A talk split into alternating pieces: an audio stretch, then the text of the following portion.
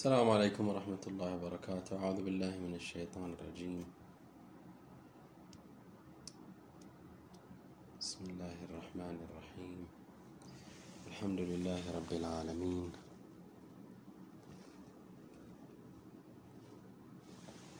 والصلاة والسلام على نبينا محمد وعلى أهل بيته الطيبين الطاهرين.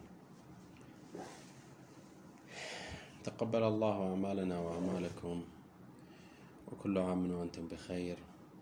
أسعد الله يومكم بالذكرى السنوية لولادة سيدنا ومولانا وإمامنا أبي الحسن المجتبى. سلام الله تعالى عليه. وقبل البدء بالحديث آه، في هذه التأملات التفسيرية آه، أستغل الفرصة لأتحدث دقائق معدودة حول شخصية الإمام الحسن عليه السلام إحياء لذكره المبارك. لا أريد أن أطيل فقط أريد أن أثير هذه النقطة الأساسية في تقديري فيما يرتبط بشخصية الإمام أبي محمد عليه أفضل الصلاة والسلام. الانطباع الذي أحدثه التاريخ المزيف حول هذه الشخصية عظيمة. انطباع في مجمله انطباع سلبي. وأقصد من الانطباع السلبي لا أننا نعتقد والعياذ بالله بأن الإمام مثلا يخطئ بحيث يقدح في عصمته أو أن الإمام سلام الله عليه يتصرف بتصرفات غير مناسبة لمقامه. وإنما أقصد أن المحصلة المجملة عن شخصيته في أذهاننا والتصور الذي آه، كونه وصوره التاريخ هو شخصية مختلفة. دائما ننظر إلى الإمام الحسن عليه السلام كشخصية مختلفة عن سواه من الأئمة عليهم السلام. يعني في كثير من الأحيان عندما نقارن بين شخصيتين لإمامين عظيمين وهما الإمام الحسن والإمام الحسين. دائما نأخذ انطباعا مختلفا عن شخصية الإمام الحسن ونعم آه، انطباعا آخر لشخصية الإمام الحسين عليه السلام. طبعا هذا الانطباع هو غير مقصود وإنما هو تكون كما قلت بسبب التأريخ المزيف حول شخصية الإمام عليه السلام. الإمام عليه السلام مر في ظروف استثنائية خصوصا فيما يرتبط ب آه، بموضوع الدولة الأموية ومعاوية بن أبي سفيان وفي تلك الفترة التي سعى الأمويون إلى تكوين دولتهم. وكان العائق بالنسبة إليهم هو الإمام أبي محمد عليه السلام. الإمام عاش هذه الظروف الاستثنائية التي جعلت من مؤرخي الدولة الأموية يصوغون كثيرا من القضايا والحكايا والمواقف بل حتى المبادئ التي لا تليق بشخصيته سلام الله تعالى عليه. وأخذت أخذ المسلمات بل بدأنا بالترويج لها يعني كمجتمع إمامي بالترويج لها ومحاولة إعادة صياغة فهم هذه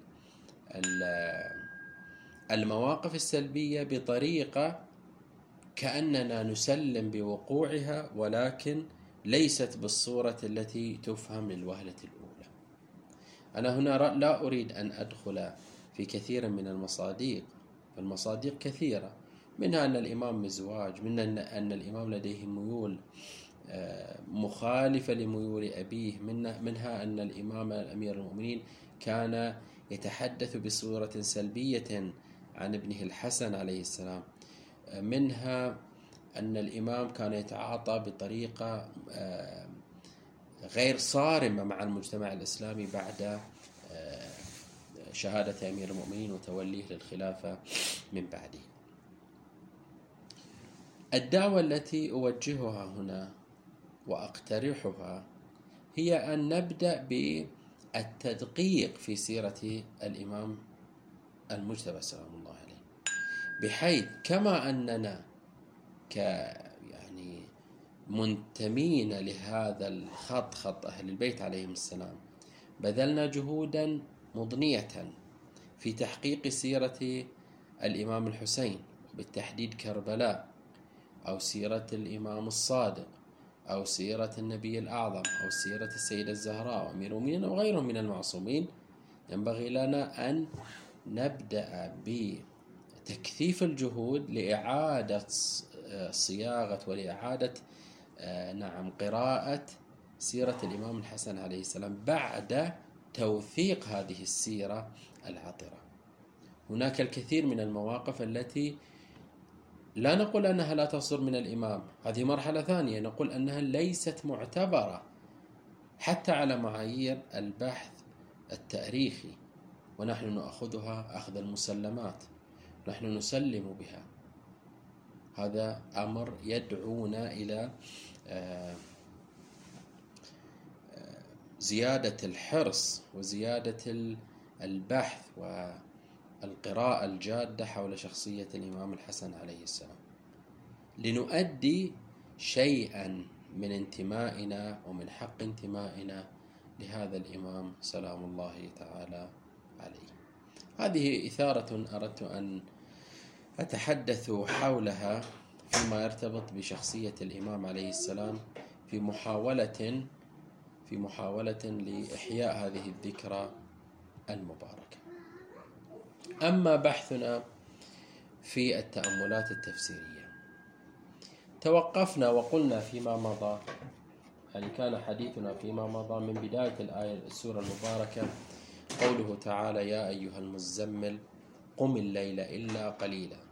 تحدثنا عن مفردات هذه الآيات تحدثنا عن المعنى الذي يمكن أن نستظهره من هذه الآيات. ما هو المزمل؟ ما هو التزمل؟ ومن هو المزمل؟ وماذا يراد من قولنا من قول الله تعالى يا أيها المزمل؟ ثم توجهت الآية المباركة كما قلنا للحديث عن مقطع آخر بعد النداء الإلهي.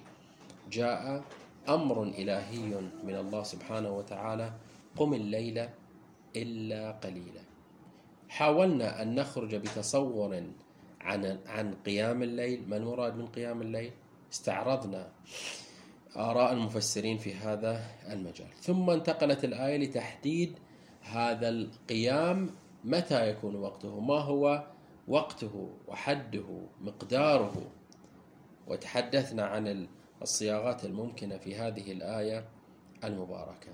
قم الليل إلا قليلا نصفه أو انقص منه قليلا أو زد عليه. ووصلنا إلى آه هذا يعني انتهينا من أو زد عليه.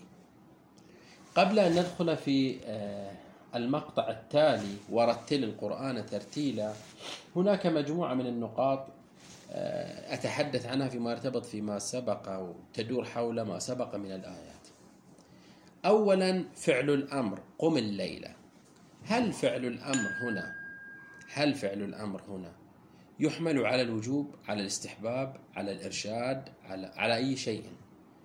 لا بأس أن يعني آه، أوضح هذه النقطة يعني كمقدمة حتى نستطيع أن نفهم ماذا يريد آه، الله سبحانه وتعالى أو ماذا تريد أن الآية أن توجهنا إليه. فعل الأمر إذا أردنا أن نقرأ أي نص وجاءنا فعل أمر هناك رأيان في دلالة فعل الأمر. هل فعل الأمر يدل على الوجوب أو لا؟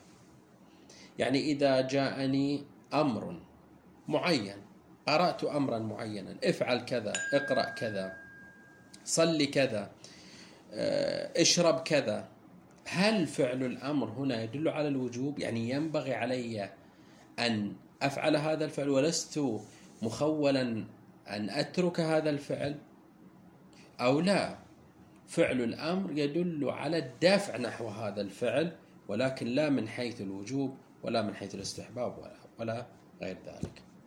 وإنما يحتاج إلى قرينة. هذه القرينة هي التي تحدد لنا دلالة فعل الأمر هنا. وهذا البحث الذي تناوله الأصوليون في كتبهم بحثا مفصلا في مضانه البارز هناك وجهتا نظر. الوجهة وجهة النظر الأولى هي التي تقول أن فعل الأمر يدل على الوجوب.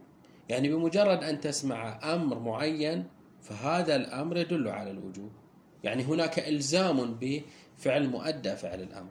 فعندما قال الله سبحانه وتعالى لنبيه في خطابه يا أيها المزمل قم الليل فهو يلزمه على نحو الوجوب أن يقوم الليل.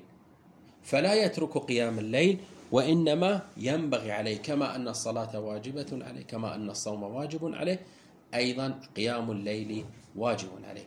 قم الليل إلا قليلا. هذه وجهة النظر الأولى. وجهة النظر الثانية تقول لا فعل الأمر لا يدل بذاته. هو كفعل أمر لا يدل على الوجوب وإنما يحتاج إلى قرينة تح يعني آه، توجه لنا فعل الأمر إلى الوجوب أو إلى غير الوجوب.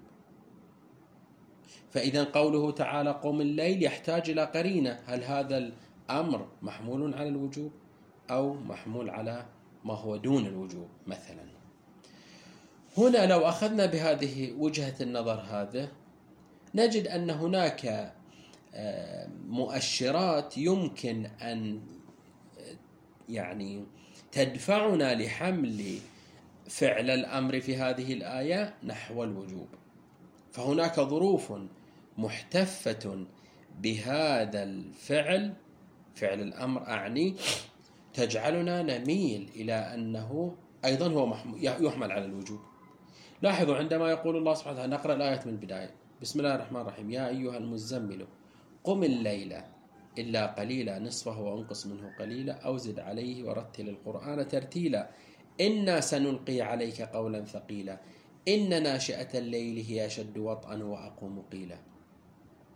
هذه التعبيرات سنلقي عليك قولا كثيرا صل الليل قم الليل. فإننا سنلقي عليك قولا ثقيلا. ناشئة الليل أشد وطئا أكثر فائدة لك وغير ذلك. ربما يمكن أن نقول ونميل إلى أن هذه الألفاظ وهذه الآيات تدعونا أن نتجه إلى أن فعل الأمر هنا محمول على الوجوب لا أقل يمكن القول كون الخطاب موجه من الله سبحانه وتعالى وهو العالي في مقامه نحو نبيه صلى الله عليه وآله في تلك الظروف يمكن أن نقول إنه محمول. يعني لا يوجد في النص ما يجعلنا نجد هناك صورة التراخي في هذا الإلزام وإنما نجد أن هذا الإلزام إلزام آه، وجوبي. على كل حال إن ذهبنا إلى وجهة النظر الأولى أو وجهة النظر الثانية فالمستفاد أنه أن فعل الأمر هنا يحمل على الوجوب ويكون بهذا وتكون بهذا أو يكون بهذا قيام الليل واجبا على رسول الله صلى الله عليه وآله كبقية الواجبات الشرعية. هذا الحد الأدنى. وهذا ما ذهب إليه جل المفسرين ممن تعرض لهذه الآية المباركة. بل المعروف بين الفقهاء أن هذه من خصوصيات الرسول صلى الله عليه وآله وهو وجوب صلاة الليل عليه. فصلاة الليل واجبة عليه. استدلوا بهذه الآيات المباركة وبآيات وبروايات أخرى ذكرت في محلها. إذا هذه النقطة الأولى التي أردنا أن نثيرها. فإذا صلاة الليل بحسب هذا النص واجبة على رسول الله صلى الله عليه وآله. هذه نقطة. النقطة الأخرى هل هذا الحكم المستفاد من الآية المباركة خاص برسول الله صلى الله عليه وآله؟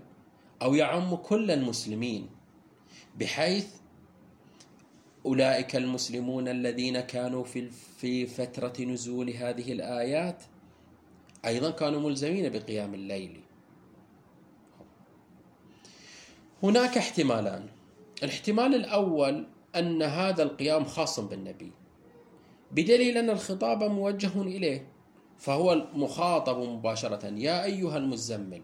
وقلنا بأن المزمل بين قوسين قلنا بأنه هو رسول الله.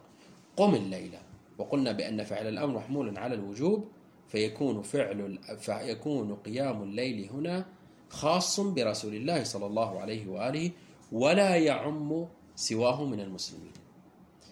الاحتمال الآخر وهذا ما ما ذهب إليه أغلب المفسرين الاحتمال الأول، الاحتمال الآخر ذهب إليه بعض من المفسرين قالوا لا هذا الخطاب موجه إلى عموم المسلمين إلى عموم المسلمين.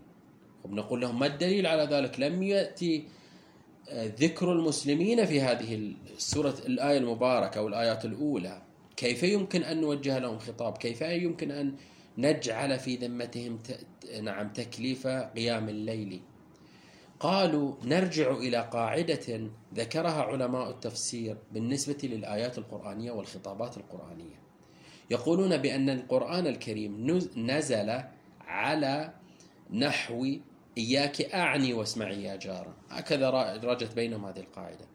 ماذا يقصدون بهذه القاعدة؟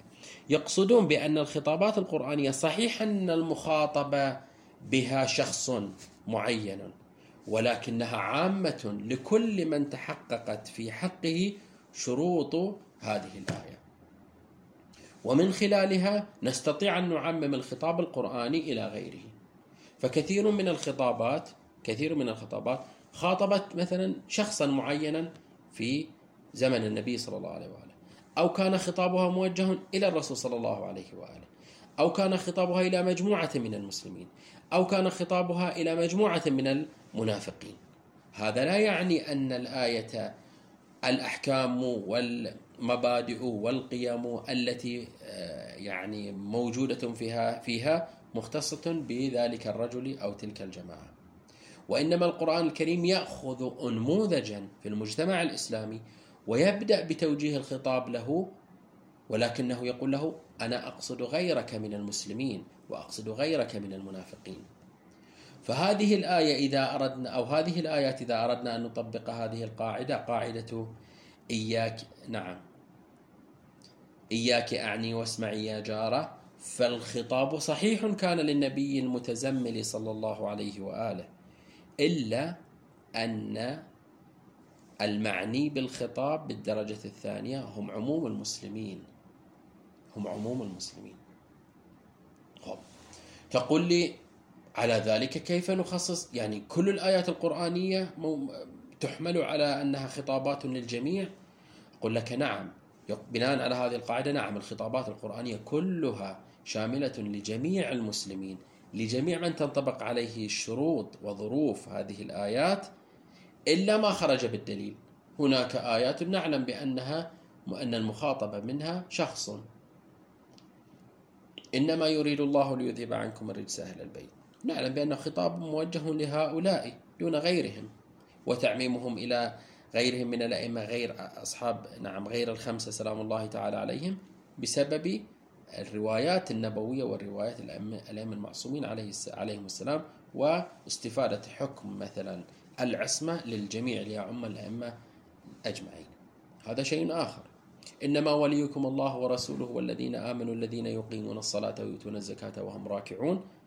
إذا كل شخص يقيم الصلاة ويؤتي الزكاة وهو راكع هو يعتبر وليا بناء على هذه القاعدة. نقول لا هذه الآية من الواضح أنها مخصصة بشخص أمير المؤمنين عليه السلام إما بسبب النزول إما بسبب آه، نعم تضافر النقولات بأنها خاصة بالأمير عليه السلام لا أقل من مضمونها الذي لا يمكن الالتزام بأنه كل من طبقت عليه هذه الشروط يكون من أولئك الذين آه، من أولياء الله بمعنى الولاية والإمامة هذا أمر آخر. إذا بناء على الاحتمال الأول نقول الآية خاصة بجميع بالرسول صلى الله عليه وسلم بناء على الاحتمال الثاني نقول لا. الخطاب وجه للنبي ولكنه يعم كل من كان في تلك الفترة الإسلامية. ويمكن ذكر شاهد على هذا على التعميم الآية الأخيرة التي إن شاء الله إذا الله سبحانه وتعالى كتب لنا سنتعرض لها. وهي نسخ هذا الحكم نسخ هذا الحكم. سنتحدث عن نسخ الحكم. هل هو نسخ للحكم الذي وجه للنبي أو لا؟ أصلا تعبيرات وخطابات النسخ تعبيرات أخرى تعبيرات عن المجتمع تعبيرات عن مجموعة من الذين معك. مجموعة من الذين معك صاروا صارت لهم إشكالية معينة في مسألة قيام الليل. إذا هناك من المسلمين من التزم وفهم أن هذا الخطاب خطاب عام. وربما حتى مثلا إذا كانت في الس... نفترض أنها نزلت في السنة الثانية للهجرة أو الأولى للهجرة. عفوا للبعثة النبوية السنة الأولى أو الثانية للبعثة أو الثالثة للبعثة نقول أولئك المسلمون أخذوا الحكم من النبي ومن جاء بعدهم من المسلمين بلغهم النبي بأن صلاة أو قيام الليل واجب عليكم. فلذلك قال الآن خفف عنكم إلى آخر الآية. إذا ربما يكون الاحتمال الثاني له وجه بقرينة الآية الأخيرة التي سوف نأتي على ذكرها بحول الله تعالى. إذا إلى هنا هناك خط... نداء من الله سبحانه وتعالى لنبيه المتزمل صلى الله عليه وآله. حدد فيه أمرا واجبا عليه قم الليلة. ثم حدد له وقت هذا القيام. نصفه أو انقص منه قليلا أو زد عليه. ثم بعد ذلك وجدنا أن الآية القرآنية وجهت امرا آخر غير أمر قيام الليل إلى النبي. قم الليل إلا قليلا. ثم ثم بعد ذلك تقول ورتل القرآن ترتيلا. رتل القرآن. يعني هكذا يا أيها المزمل قم الليلة ورتل القرآن. ترتيلا ما معنى الترتيل؟ الترتيل في اللغة مأخوذ من رتل بمعنى استوى وانتظم وحسن تأليفه. ورتل الشيء نسقه ونظمه. والترتل في الكلام الترسل والتأني التحدث بهدوء. فيكون المعنى هكذا تأنى في قراءتك للقرآن وحسن قراءتك. وحسن قراءتك. إذا هذه الآية أو هذا المقطع أو هذه الجملة تريد أن تقول للنبي صلى الله عليه وآله تقول له اقرأ القرآن بتأن. اقرأ القرآن بهدوء. اقرأ القرآن بصورة حسنة. لا تقرأه بسرعة بحيث لا تخرج الكلمات بشكل جيد ولا الحروف بشكل جيد لا اقرأه بهدوء بتأن بحسن بحسن في التلفظ. وبطبيعة الحال فإن التأني في القراءة وهو الترتيل يعطي مجالا للتفكر في الآية والاستلهام من معانيها والتدبر في مضامينها. وهذا هو مقصد القرآن الكريم. إذا القراءة السريعة في الغالب في الغالب لم يكن الكل. عندما يقرأ قراءة سريعة لا يكون له مجال للتأمل في الآية وفي مضامينها. فإنه اعتاد أن يقرأها بصورة سريعة ويتصور في كثير من الأحيان خصوصا لابد أن نلتفت إلى هذه النقطة. القراءة السريعة في كثير من الأحيان لا تخرج الكلمات والحروف بصورة صحيحة. القارئ للقرآن أو حتى الكلام مجملا بصورة سريعة خصوصا إذا اعتاد عليه يجد نفسه يتلفظ بصورة صحيحة ولكن لو كان أحد بجانبه فإنه يقول لم أفهم من كلامك شيئا ولم أفهم من قراءتك شيئا. إذا ورتل القرآن ترتيلا. خب لماذا عبر القرآن بالترتيل؟ لماذا قال لم يقل واقرأ القرآن؟ واتلوا القرآن. لماذا قال ورتل؟ يتبين لنا ذلك يعني حسن التعبير بالترتيل إذا عرفنا الفرق بين الترتيل والقراءة والتلاوة. القراءة يقال تتحقق بكلمة واحدة. عندما يتلفظ الإنسان بكلمة واحدة يقال قرأ. يعني عندما أفتح الكتاب وأقرأ كلمة واحدة فيقال قرأت قرأت. ولذلك عبر القرآن في سورة الأعراف في صفحة 204 وإذا قرئ القرآن فاستمعوا له وأنصتوا لعلكم ترحمون. إذا قرئ القرآن يعني مقدار حتى كلمة واحدة من القرآن. هكذا. أما التلاوة فهي قراءة كلمتين فصاعدا. عندما تقرأ كلمتين يقال تلا القرآن تلا مثلا جزءا أو, تلا الكتابة أو جزءا من الكتاب. وأيضا استعمل القرآن الكريم هذا التعبير في سورة البقرة 121 قال للذين آتيناهم الكتاب يتلونه حق تلاوته يعني يقرؤون كلمات منه كحد أدنى. التعبير التعبير القرآني ورتل القرآن ترتيلا لا يريد أن يقول لك اقرأ لا يقول لك اكتفي بمقدار كلمة أو كلمات لا يريد أن يقول لك ما تقرأه اقرأه بحسن وتنظيم وتأن إذا ورتل القرآن ترتيلا.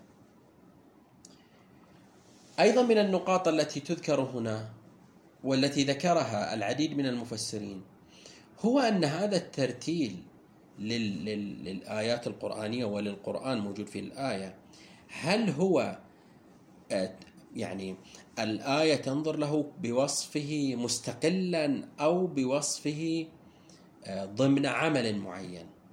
أعبر بتعبير آخر. يعني هل كانت الآية تقول عندما قالت قم الليلة؟ نعم قم الليلة. ورتل القرآن؟ هل ورتل القرآن نظرت له كعبادة مستقلة؟ أو لا ورتل القرآن ضمن الصلاة؟ يعني لتكن قراءتك للقرآن في الصلاة مرتلة أو لا؟ يريد أن يقول القرآن هكذا. توجه الآية تقول عندما تقرأ القرآن فاقرأه مرتلا. يعني في قيامك لليل رتل القرآن. رتل القرآن. اقرأه مرتلا. هذا هذه النقطة أن هل هي عبادة مستقلة قراءة القرآن عبادة مستقلة أو أنها ضمن القرآن هنا هذا يترتب على ما ذهبنا له سابقا من أن قيام الليل هل هو بخصوص الصلاة أو لا؟ يعني ذكرنا فيما سبق قلنا أن قيام الليل بعض المفسرين ذهب إلى أن المراد منه هو خصوص الصلاة. هنا يأتي هذا الاحتمال احتمال إذا قلنا قيام الليل هو خصوص الصلاة فالآية تقول قم الليل ورتل القرآن وحين صلاة وحين قيامك الليل. يعني حين صلاتك بين قوسين حينما تصلي في الليل وتريد أن تقرأ القرآن في هذه الصلاة فرتله لا تقرأه سريعا وإنما قرأه بترتيل. لكننا نفينا هذا الاحتمال وقلنا بأن مفهوم قيام الليل أوسع من الصلاة. هنا مع توسيع هذا المفهوم مفهوم قيام الليل ينفتح يمكن أن نفتح احتمالا آخر في الآية. فنقول أن الآية ليست في صدد تحديد موقع هذا الترتيل هل هو مستقل أو غير مستقل؟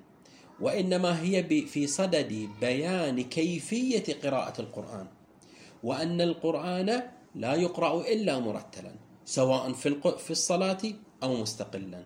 فكلما أراد المسلم أن يقرأ آيات الله سبحانه وتعالى فليقرأها مرتلة فليقرأها مرتلة.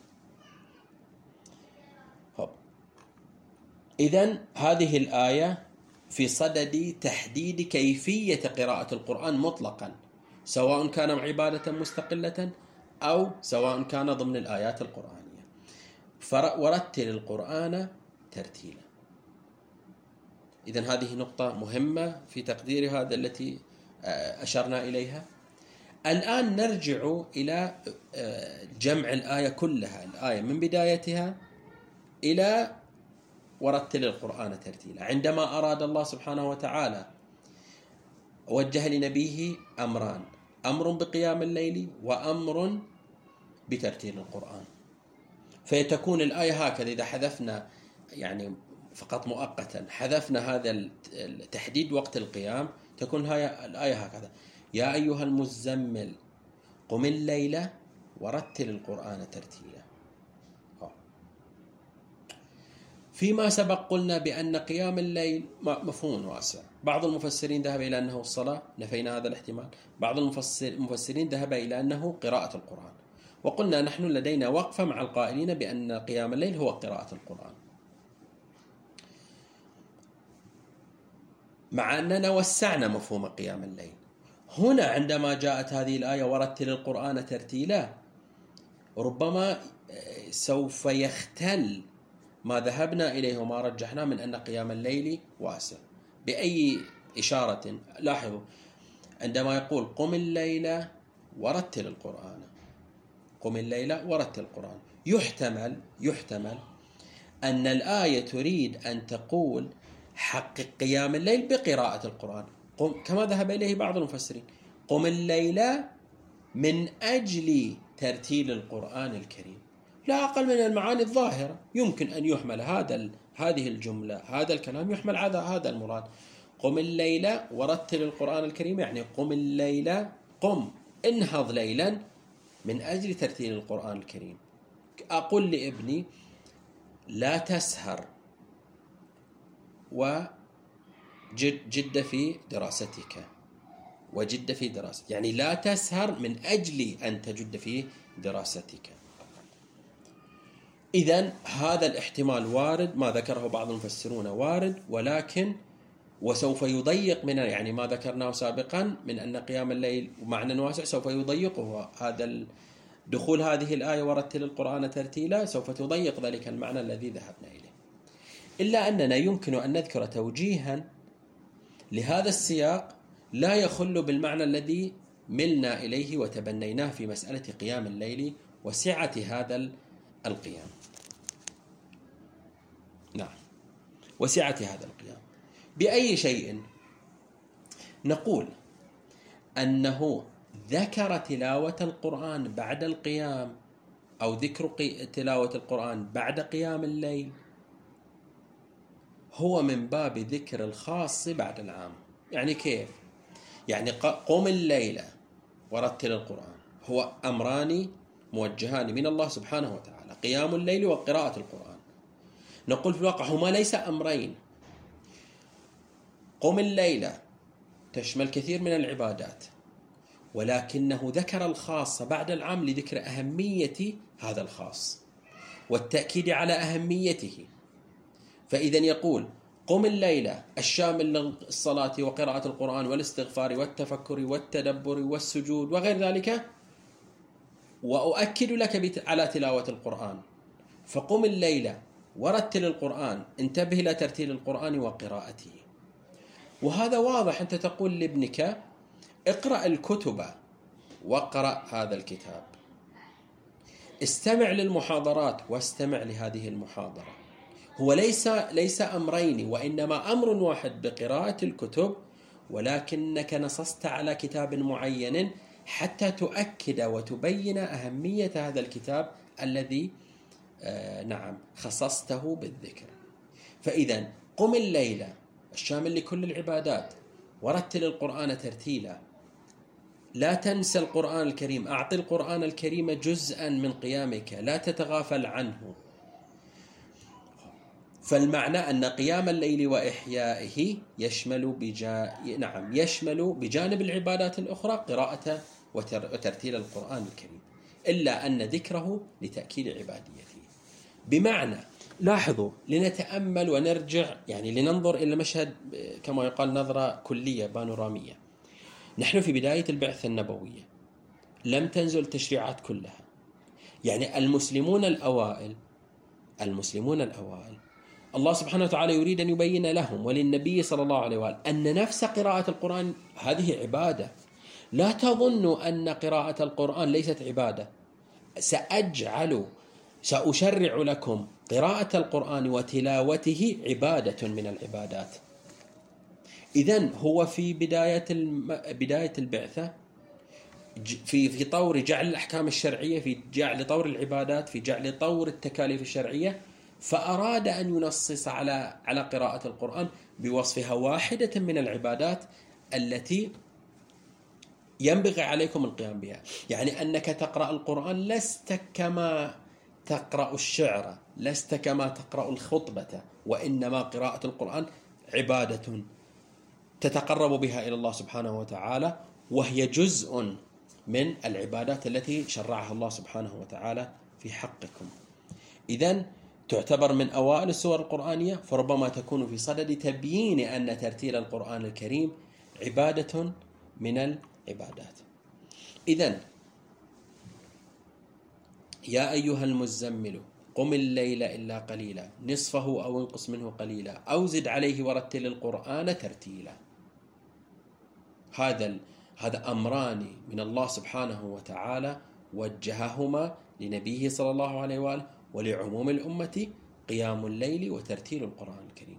وجاء ترتيل القرآن الكريم آه، في هذه السورة كتأكيد على عبادية هذه القراءة هذه التلاوة من جهة. ومن جهة أخرى على أهمية هذه التلاوة بوصفها صورة من صور القيام أو قيام الليل. أكتفي بهذا المقدار نتوقف عند هذه النقطة. إن شاء الله في الجلسة القادمة نذكر ما الغرض الإلهي لماذا الله سبحانه وتعالى فرض على نبيه قيام الليل. إنا سنلقي عليك قولا ثقيلا. إن شاء الله يأتي الحديث عن هذه النقطة. بحول الله وقوته وأستغفر الله لي ولكم والسلام عليكم ورحمة الله وبركاته.